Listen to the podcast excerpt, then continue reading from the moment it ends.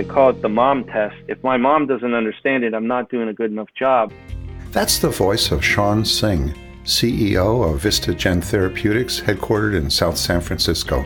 Listen in now to hear Sean's thoughts about leadership and how VistaGen is working to develop a new generation of medications for anxiety, depression, and other central nervous system disorders. I'm John Simboli. You're listening to BioBoss. Today I'm speaking with Sean Singh, CEO of VistaGen Therapeutics. Welcome to BioBoss, Sean. Thank you. I really appreciate the opportunity. How did you find yourself at VistaGen? Uh, well, VistaGen's part of a, about a 30 year career in this space. Uh, started back in the early days in the 90s when I had to decide as a corporate securities lawyer which direction I wanted to lean. And at the time, I was writing prospectuses here in Silicon Valley for high tech and biotech companies. And that was before we had a family. And 32 years later, I'm happy to say, four kids later uh, in marriage, it's been a good move to be able to say, you know, make money in helping people and literally helping them physically and mentally. And so started off um, in uh, in the corporate finance universe, moved in house to a company that was focused on hepatitis, uh, then moved to venture capital, and then one of the companies in our venture capital portfolio that I was running was Vistagen. And so through an investment, I got on the board, got close to the team, the science, and you know, one thing led to another, and we got to a point where it made sense for my skills to be applied to the next uh, two or three um, phases of the evolution of the company, and it was a good fit. So that was about 10 years ago, and um, I really haven't looked back since. So still driving force, which is to be able to not only deliver phenomenal results to stockholders at the end of what's typically a very long process, especially with drugs that you're trying to develop to get into the brain and do amazing things, um, but substantial benefits to people. And we all know there's a big need out there. How did you decide you wanted to lead this this biopharma company as opposed to after you'd studied it and thought about it from your vantage point in venture capital? Did, did how'd you make that choice? Like I'm going to be the guy versus I'm going to find the guy or the woman. Uh, well, I knew the people, and it's always it's got to be at least about the people. And uh, Vistagen was also involved and still is with uh, one of our subsidiaries um, with stem cell technology, and that was the initial attraction. Um, but mostly it was the people, really, the people in the company and the people who are around the company as part of the ecosystem. Um, I had a high degree of confidence about the people, and the technology had promise. Um, at that time, we had a stem cell platform plus um, our, one of our oral assets for uh, CNS indication. So we've since added on to that. Did you feel like you were in the process of sifting and looking and looking and looking and finding this, or was it more like, huh, this is it? Uh, well, I always had the option to pivot in any direction from any of the portfolio companies that I thought had the potential. That was kind of a deal with partners going into it and had a lot of opportunity really over a course of eight years of running the fund to go in one direction or another. And I really just saw um, the combination of people and technology um, as the most promising at the time that decision was made. And, and the need was also there. It was a time for really someone with capital markets expertise and corporate finance expertise and partnering expertise um, to come into the fold to add, really add uh, an extra dimension of strength on what was already a pretty strong scenario. When people say that you don't know, what do you do for a living? How do you like to answer that? I bring hope to a lot of people.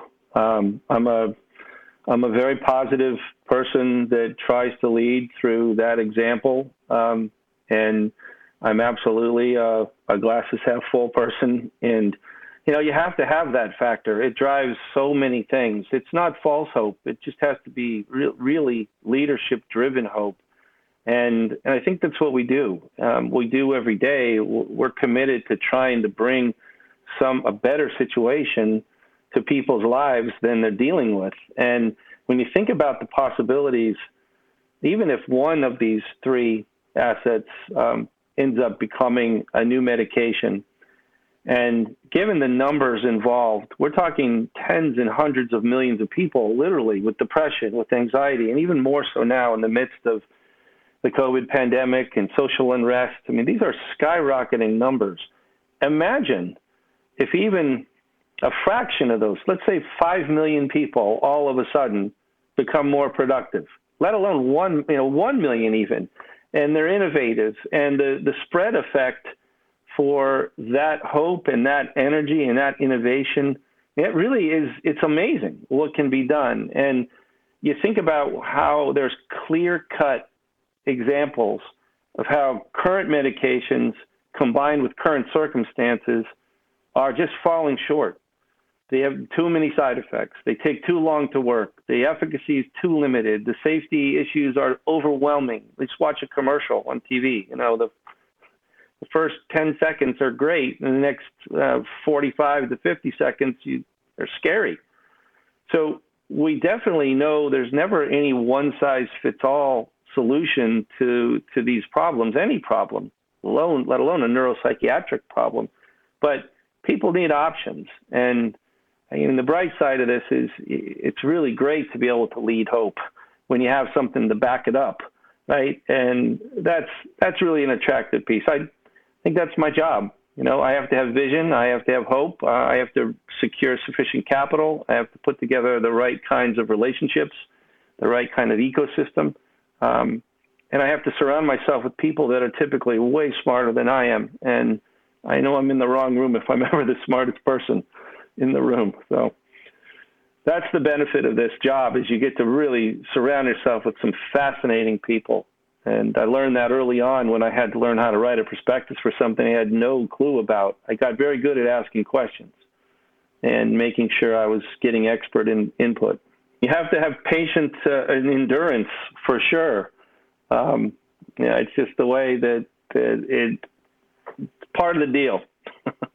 Because there's very rarely a straight line from idea to objective and especially in this industry, and especially with uh, you know with capital markets the way move, they move in and out, and regulatory environments move in and out, and things are in vogue one day, they're not in vogue another. You know, you have to stay. These are not widgets. You know, it takes a long time in drug development to get to a successful outcome, and the benefit then is that you get to realize that benefit over a nice period of time once that investment's been realized. So it's you got to stick with it. You have to have good no go go no go um, stopping points along the way too, so that you're not throwing good money at bad. You have told me that you originally studied to be a lawyer. You were a lawyer. When you made that shift to go from law to being in a challenging field like running a biopharma company, what was that transition like for you? It really was exciting more than anything. You know, it, I had been um, two solid years working and billing hours that probably totaled, you know, five years of, of work experience at that time. We were billing 3,400 hours a year, doing IPOs left and right in the early 90s, and sitting in the heart of Silicon Valley, there just wasn't a lot of sleep. But it gave me a tremendous amount of experience and the ability to sort of survey the field. And it became pretty clear to me, you know, and I, I remember talking to the CEO um, of the biopharma company that ended up hiring me out of law. And I just said, look, you know, I'm I'm in my mid 20s. I just billed you a million dollars. I can absolutely guarantee you I can economize on that if you bring me in house. And you know, I need a raise and I need a car allowance and all those things. But I, but mostly what the driver was is you know we knew as I told you we've been married 32 years and we knew we wanted a family. And there was no shot at having any sense of, of normal, having and building and, and having the kind of family that we wanted if I kept on a track to become a partner in the Silicon Valley law firm. It just, I could see way ahead. I've had a pretty good ability to see many steps ahead of wherever I am uh, at any point in time, and that was pretty clear. So we made the shift, um, and I made the case to the CEO of the company I had just taken in public so I had a familiar, uh, pretty good familiarity with the, the team and the technology. We had done two rounds of financing plus their IPO, all within the span of um, seven months. So it was very easy for me to make that move. And then once I got into the, the industry, it's just fascinating. Uh, I also had uh, kind of a midlife medical crisis at 36, and I got um, we had a few kids at that time, all young, all under five, three, and one on the way, and I, I got um, flesh-eating bacteria, the necrotizing fasciitis, and it was a, just a crazy confluence of uh, a spider bite and strep A, and you know, probably one of my kids sneezing on me. Who knows? But the point was, uh, I had a medical experience through as intense and as close as you can get. I mean, basically, a Navy SEAL doctor came and said, "Look, we either operate in 30 minutes or you're done." And so I said, "Suit up." And 15 days of ICU, and you know, nine surgeries later, I came out of that with such an incredible real life experience of what the medical universe can do. That was it. I was hooked. I was already hooked for what we were doing in hepatitis, but this one made it crystal clear the miracles and, and amazing things that can be done with medicine and with technology in the medical arena. And so that that drove me into the, the venture capital side. It was a little bit off the normal running around track and part of the reason I think I got the flu in the first place. If you get the flu and then you get a spider bite and then you get um you, you have other bacteria floating around. You know, that's the bad confluence of events. It was because I was running around the street trying to scrape together money to support the company that ended up flourishing. Um, so, you know, those real world experiences kind of settle in. And 20 years now um, ago, it's still as fresh as it was yesterday. I definitely, uh, I'm no great shakes in a bathing suit, but um, the scars are actually. Uh, they're, they're interesting through the years as I've as I've coached softball for my kids and little league, and it's a real good miracle conversation starter when you know I'm out there coaching in my shorts and they see all kinds of surgeries and scars, and it's uh, it's a great conversation starter. So, you know, therein also is the reason uh, I'm a hopeful glasses half full guy. it also makes you understand and appreciate the debilitating effects of some of these indications that we're wrestling with, with anxiety, depression, suicidal thoughts. I mean, these pain, um, they really affect people's lives and, and what they're able to do. Take their kids to soccer practice, go to their job interviews, you know, do whatever it is that's normal. And you know, being able to remove that kind of worry from their shoulders is it's powerful. Can you remember when you were a kid, like you name it, eight, nine, ten, something like that, and you had this self image, probably related to what your parents were in their professional lives. I'm going to be whatever.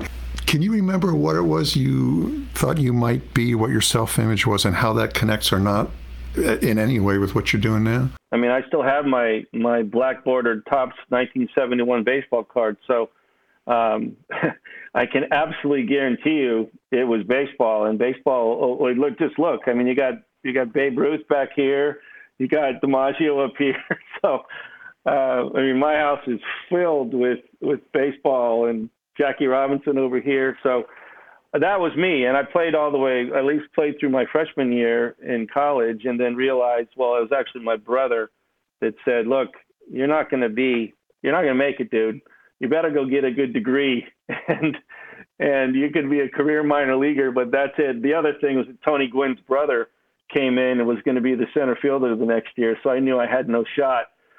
So I gave it up. I gave it up, and I transferred to Berkeley and got a degree in Berkeley, and this you know never turned back. But yeah, I was baseball player, and then as I got a little older, um, you know, I certainly thought I was going to be a Supreme Court justice. So that tracked me all the way through college, and I was a political science major. As you know, I went to law school, so the the biotech world didn't even exist there there really wasn't a biotech company then. There was big pharma as we knew it from the 50s, you know, Bayer and the rest, but there was zero appeal on that side of the world, and, and it was only you know, I, I wanted to be on the California Angels, and I wanted to be a Supreme Court justice after that. So I don't know how they connect. I, I mean, I know the team orientation has absolutely followed me through my whole life, and you know, teaching life through baseball to my kids, and and life through sports has been a hallmark from day one through you know yesterday. So um, that part's mattered, and I've always been I've always wanted to figure things out. Um, you know, from uh, the puzzle perspective of being a lawyer, is just I always like to do corporate deals because of, I like to see how everything fits and make it fit. Um, that's still needed day to day when you're putting together the complex teams and full ecosystem you need to develop a drug. What do you say when people ask, who is VistaGen? It's a company that's got a passionate focus on mental health and really changing the life stories of, of not just patients, but also their caregivers and the day to day experiences that these debilitating, and it's not all aspects, but it's anxiety and depression in particular, trying to flip the script for a lot of people. Sean, what's new at VistaGen? Well, the most exciting new development, really a couple. One is uh, a corporate partnering arrangement that we've got with a really uh, well-established group um, in the, the, the Asian markets, key Asian markets for PH94B, our lead drug for anxiety disorders. But more important, really, than that, even closer at home, is we've reached a very exciting consensus with the FDA on the study design for our phase three study. Getting consensus with FDA on the design for our phase three study uh, that is very straightforward um, should be a very streamlined approach to be able to replicate almost identically what we did in, in phase two and had highly statistically significant results. And so being able to now take that study design and put it into a phase three setting, uh, we're just doing that with, with a lot of confidence and comfort about how to execute and, and what it'll take um, from the FDA's perspective to ultimately get approval if we're successful in phase three. How would you describe how your lead candidate works? So PH94B we call it PH94B. It's a pherine. It's a neuroactive steroid. It's really unique in terms of any drug that you probably know. I mean, a lot of your typical concepts of pharmacology just don't apply here. Um, for example, there's no half-life of the drug. It's uh, we have formulated as a nasal spray, but really only because the the receptors that are engaged that then uh, create a series of, of neural transmissions that ultimately are mediated by the limbic amygdala uh, are only in the nasal passage. So when we, at very low doses, these are microgram doses, uh, not even milligram doses, but microgram doses, when the drug is um, is sprayed, uh, 3.2 micrograms is the dose. So one quick spray in each nasal passage. Um, the receptors that are activated send uh, neuronal activity to what are called olfactory bulb neurons that are at the base of the brain. Those neurons then transmit to the limbic amygdala, which is the main fear and anxiety center of the brain. And at that point, the, there's a um, or a series of calming neurotransmissions, if you will, just to put it simply, sent to other parts of the brain, typically associated with that fight or flight, the fear and anxiety um, complex. So it's all about really getting right to the neurons that are essential to create that kind of equilibrium you're looking for, where you have um, not so much inhibitory that you're falling asleep and sedated and, and your cognition is impaired, but not so much excitatory that you're also um, going too far in the wrong direction. So you have to almost achieve a, a nice balance. Think about maybe a seesaw that's balanced out. Um, but the key point is getting there quickly. And because it's a direct path from the nasal passage to the, the amygdala, the brain, the drug's not delivered through the blood, right? So there's no systemic exposure as you see with many drugs, especially oral drugs. Uh, and that removes a tremendous amount of complication. And it also allows, in our case, to have, for example, in anxiety, often used are benzodiazepines, drugs like Xanax and Valium and Ativan. Well, they work quickly, um, but they're systemically delivered. And they also have a duration of effect that's many hours.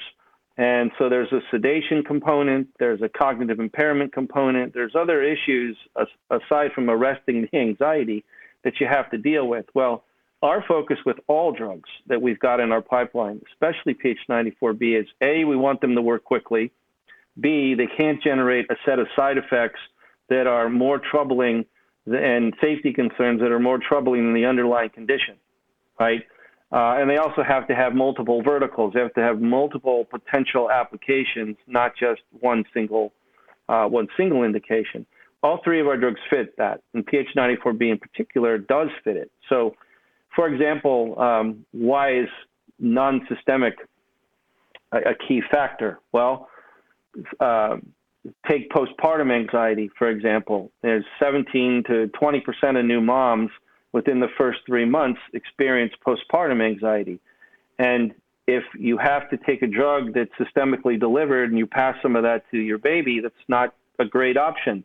If you have a drug that's not getting into the bloodstream, well, now you've got an opportunity to really address the anxiety that's often profound, but not do something that's associated with, um, you know, with, with care and feeding of your baby, right? And there is a lot of anxiety failure to um, effectively breastfeed, failure to sleep, failure to to shake the worry that something's going to happen to your child. There's all kinds of issues. We all, any parent knows that. So it's important to have the kinds of uh, features and benefits that we see the current drugs falling short on. So it's not great if you have to give a speech or get a job interview or meet your in-laws or go to your neighbor's barbecue if you've got a benzo that's putting you to sleep or making you fuzzy. Same thing if you're in a work setting, if you're the broker and you need to make a trade. You know, it's it's not great to have these these side effects that limit your um, your functionality. So we see that with PH94B, the uniqueness of that mechanism that allows it to go on a direct path from the nasal passage to the brain and not go off target anywhere, not not hit opioid receptors, for example, or not hit receptors associated with addiction. Um, these are some of the major hallmarks of 94B in particular, as, as is the case for our other drugs. So we don't want to cause addiction. We don't want to cause sedation. We don't want to cause cognitive impairment. What we want to do is very quickly let someone have a drug candidate that's safe that they can pull out of their briefcase, their backpack, uh, you know, their purse, up front of a particular event that they know is a stressor, much like uh, an asthma patient would pull a rescue inhaler out up front of an asthma uh, anticipated asthma assault or a migraine episode where you take a migraine drug in front of that. It's that acute, on demand nature and the need for that kind of treatment flexibly that patients need. And they need that uh, and they want a, a quick responder. You have to give a speech to your colleagues at Google. Well, you want to be able to to mitigate the anxiety right up front of that. And PH94B so far in phase two studies, moving us into phase three, works in about 10 to 15 minutes. And that's a terrific um, period of time for most people to, to be able to deal with, with whatever anxiety provoking events on the horizon the the rise in team orientation in the workplace, um, the rise in social media and the pressures from social media, particularly among adolescents, uh, academic pressures. You know, there there were all kinds of signals that said people have, and the number one issue in business usually is public speaking oriented. You know, whatever it is, talking to your boss, talking to interviews like this, doing your teamwork.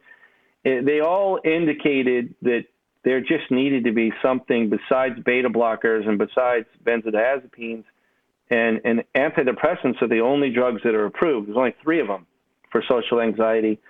Um, and, and the awareness of that it is an indication, you don't just make up anxiety related indications. It's not, that's not good either. There's really excellent data, especially from the National Institute of Mental Health and the NIH in general. Uh, on their website, there's a terrific brochure about what it is. And remember, it's it's a fear and anxiety of essentially humiliation and judgment and embarrassment in everyday situations.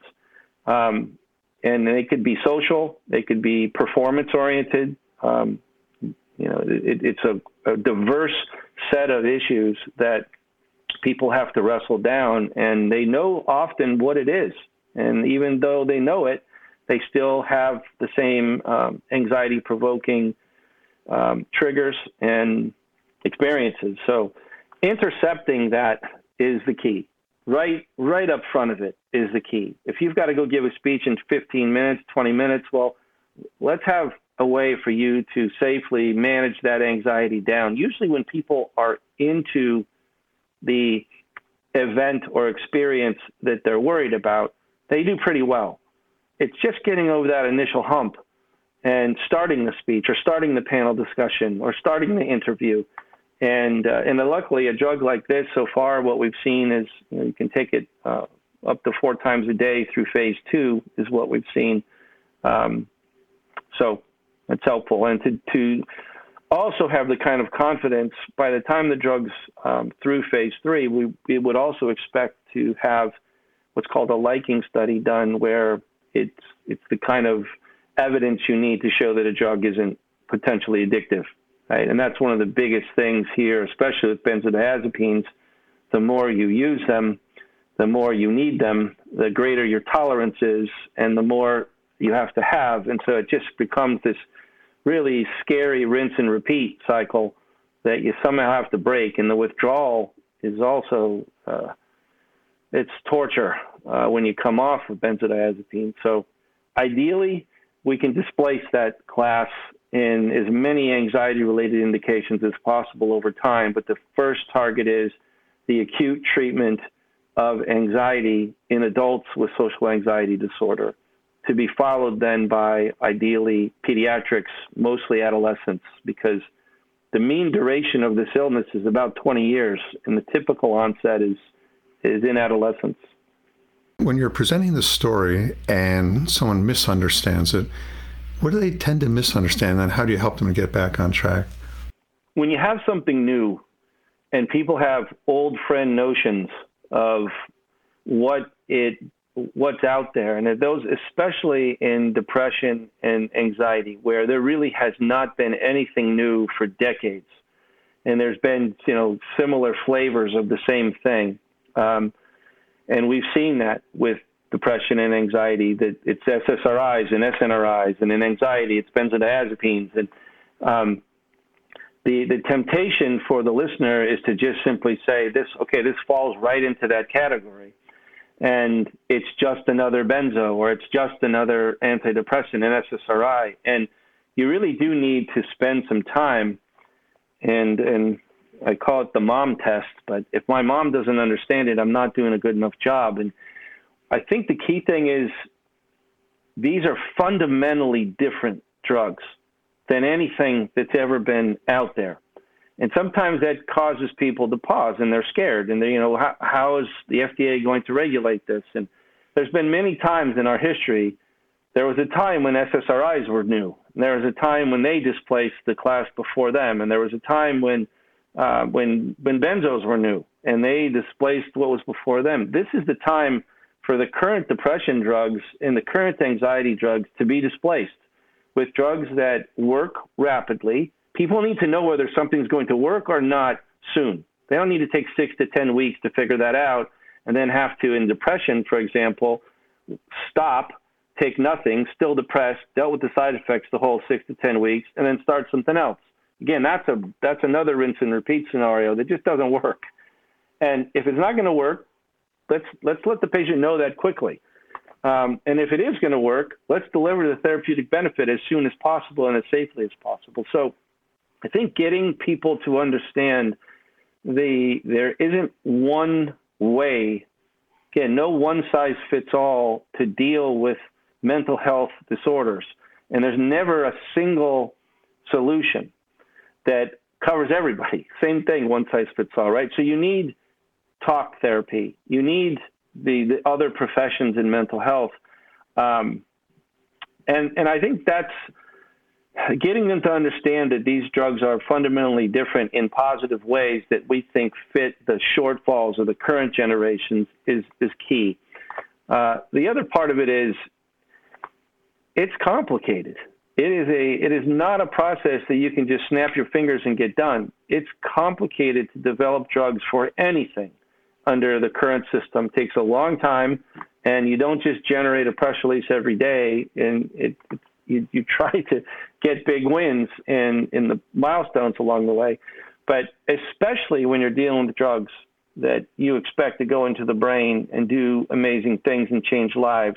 You just have to be careful, and you have to do it, walk the process, and and we're doing that. And I think that's uh, you know that's the main thing. Um, these are big big differences from the past. We're intentionally focusing on them because they are so different, and we think are better than what's preceding, and that's what we intend to show there must be times when you say, "Oh my God, this is an endless journey," and there must be times when you say, "It doesn't matter if this thing works. I'm really going to do some good." How do you work through that? Obviously, the grind. That's where I said patient endurance is absolutely critical, and you have to have that a team that's willing to persevere and not be measured by where your stock price at any moment in time. Where we find a lot of comfort and and really it is the only place you ought to as a leader of a biotech company find the comfort is is in the science and medicine. And what do the clinicians say? What do the scientists say? What do the regulators say? What do partners that are big pharma partners that have spent decades in careers looking at unique specific aspects of your programs um, what do the people that are expertized in the space say? And what is what is their what are their critiques? What are their suggestions? And when you get a constant chorus back from those kinds of expertized folks that is in sync with your vision it's really heartwarming. You you just get to the point like yeah we are onto something no matter how we're measured in the moment. It's just like a poll it's just you know the stock price unfortunately does not usually reflect where the the universe that's been confidentially expertized understands things. I cannot remember a situation where I've been in in any public context, investor conference, partnering arrangement, you know, broker meetings, whatever it is, where the audience, a good percentage, 25, 30% at least, I get a lot of head nodding. And that means that the experiences, whether it's anxiety, depression, suicide, these indications uniquely, and this isn't gout, right? This is this is a uh, if it's pain, if it's addiction, if it's suicidality, if it's anxiety, if it's it, there's so many people affected in every audience that I'm in. I'm uniquely benefited by that compared to the rest of the team because I experience that all day, every day, and I understand the transformative potential that we have here. And it's not just one shot it's multiple shots. It's it's through anxiety and all its verticals depression all its verticals right? Suicidality. We're talking about veterans in in one of our studies in trying to bring the veterans to a point where they can have the ability on an outpatient basis to maintain whatever benefits they've achieved in their talk therapy right whether it's PTSD or depression or suicidal thoughts and, and behaviors um, there's so many people that can benefit, and I come across them all the time. Moms and dads talking to me about their teenagers who are uh, just they're being bullied because of social media, and that's caused anxiety and depression. And college students, uh, now professionals, workers, parents teaching their kids at home. It's it's a gigantic problem, and any dent we put into that is going to change a lot. Uh, a big dent is what we think we can put into it based on the drugs that we're, we're bringing to the table. So, and drugs aren't it only. You have to, in all these mental health indications, complement it with quality talk therapy. Um, the thing that I think has changed a lot, and COVID has brought this to the forefront, and I'm, and I'm always looking for silver linings from this this COVID tragedy. One of the things is we used to look at things like breast cancer, sort of how mental health was before, or prostate cancer before COVID, which was we didn't talk about it and we someone had it and they were sort of secret about it. They didn't want the stigma. And and now today, if you present with prostate cancer, breast cancer, it's like, okay, we got it. Let's deal with it. Here's the program. Let's go do it.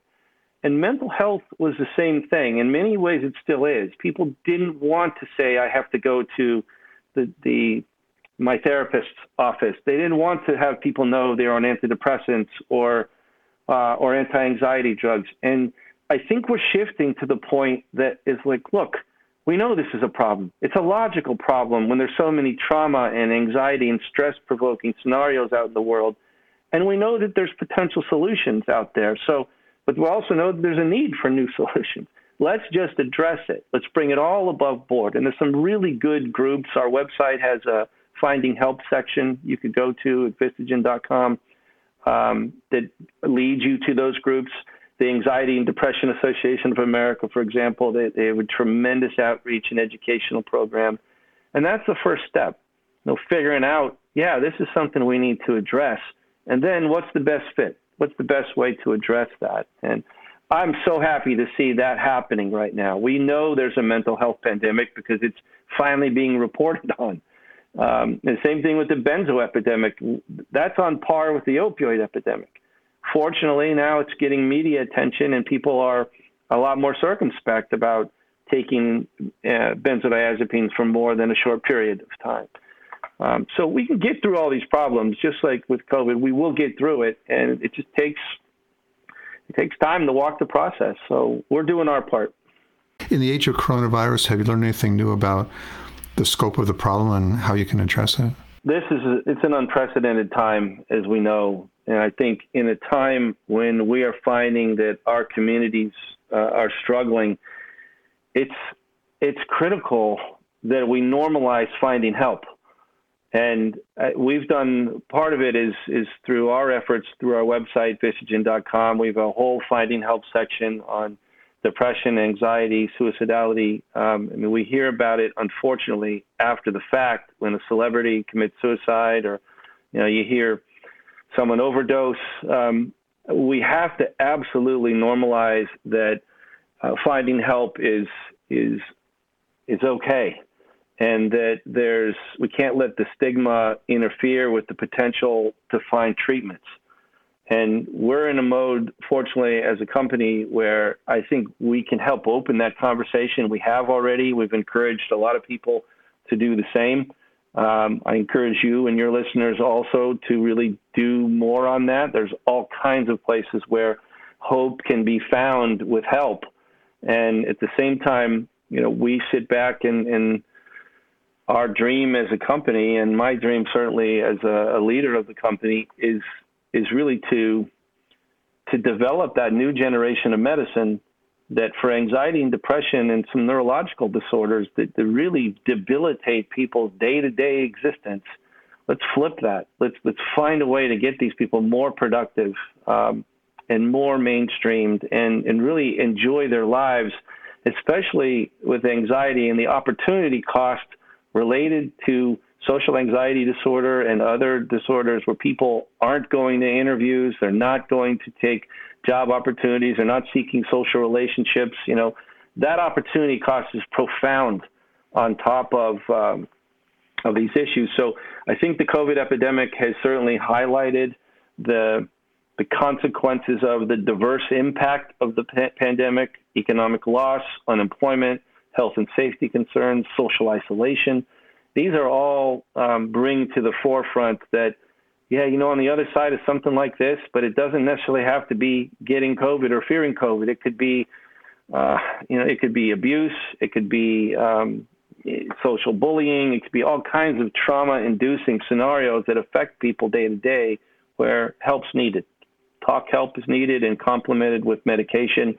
You know, people can really put their lives back into the spot where they'd love to live them. Thanks for making time to speak with me today, Shawn. Been absolutely my pleasure. Near the start of our conversation, Shawn told me I'm a glass half full person. And he's clear as a CEO, this doesn't mean he's reliant on false hope. It means he's determined to lead, armed by science, toward realizing his vision for the company. One way Shawn works to stay grounded is by surrounding himself with experts who can provide a range of perspectives. As Shawn likes to say, I know I'm in the wrong room if I'm ever the smartest person in the room. For Shawn, understanding the data is just part of the equation. To communicate insights, he relies on what he calls his mom test. If his mom doesn't understand what he's saying, he's not doing a good enough job. I heard Shawn's mom test in action when I asked, What do you do for a living? His reply, I bring hope to a lot of people. I'm a positive person who tries to lead through example. I'm John Simberly. You're listening to BioBoss.